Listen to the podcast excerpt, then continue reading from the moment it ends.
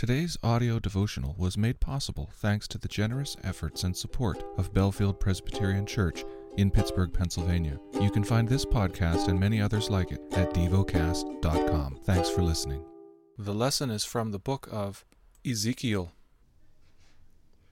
Chapter 35 The word of the Lord came to me Son of man, set your face against Mount Seir, and prophesy against it, and say to it, Thus says the Lord God Behold, I am against you, Mount Seir, and I will stretch out my hands against you, and I will make you a desolation and a waste. I will lay your cities waste, and you shall become a desolation, and you shall know that I am the Lord, because you cherished perpetual enmity and gave over the people of Israel to the power of the sword at the time of their calamity, at the time of their final punishment. Therefore, as I live, declares the Lord God, I will prepare you for blood, and blood shall pursue you, because you did not hate bloodshed. Therefore, blood shall pursue you.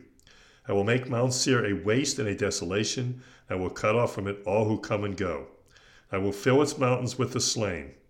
On your hills and in your valleys, and in all your ravines, those slain with the sword shall fall. I will make you a perpetual desolation, and your cities shall not be inhabited.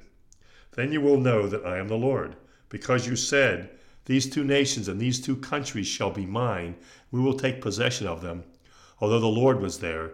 Therefore, as I live, declares the Lord God, I will deal with you according to the anger and envy that you showed because of your hatred against them. I will make myself known among them when I judge you, and you shall know that I am the Lord. I have heard all the revilings that you uttered against the mountains of Israel, saying, They are laid desolate, they are given us to devour. And you magnified yourselves against me with your mouth, and multiplied your words against me. I heard it.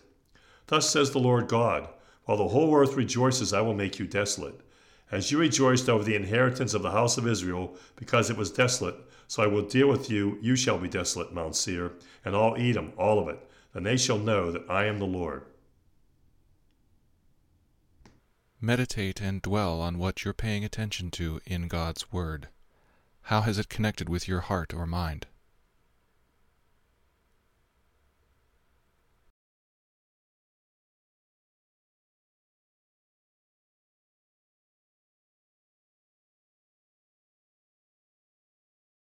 Pray to God freely about what has moved you today.